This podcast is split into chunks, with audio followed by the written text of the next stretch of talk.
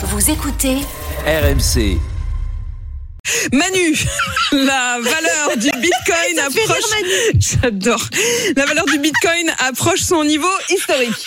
Oui. C'est drôle ou c'est pas drôle Oui, oui, absolument. Alors, absolument. Alors, vous savez, les crypto-monnaies, hein, et puis le, le Bitcoin en particulier, puisque c'est le roi des crypto-monnaies, c'est un peu dans l'univers de la finance que les montagnes russes sont un parc d'attractions. C'est-à-dire que si vous aimez les sensations fortes, vous êtes servi. Je rappelle qu'en novembre 2021, le Bitcoin bat tous les records, 69 000 dollars.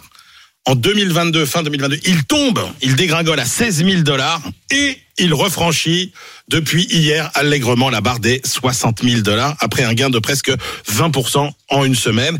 Il faut donc avoir le cœur bien accroché. Et pourquoi cette euphorie? Alors d'abord parce qu'en janvier, le gendarme boursier américain a autorisé les grands fonds d'investissement à proposer à tout le monde des produits d'épargne indexés sur le Bitcoin, mais qui n'obligent plus à posséder euh, du Bitcoin, produits qui connaissent un succès euh, spectaculaire et qui donc profitent euh, à notre crypto-monnaie préférée.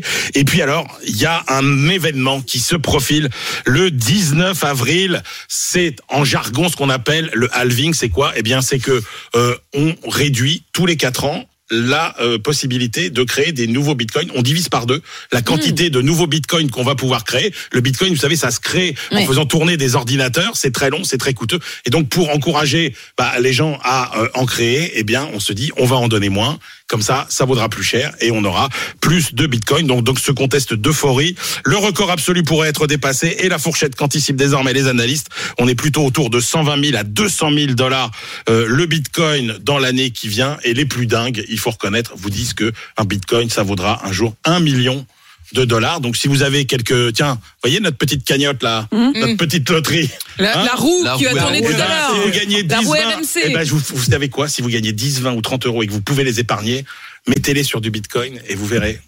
C'était très clair, Manu. Souvenez-vous de ce qu'a dit Manu.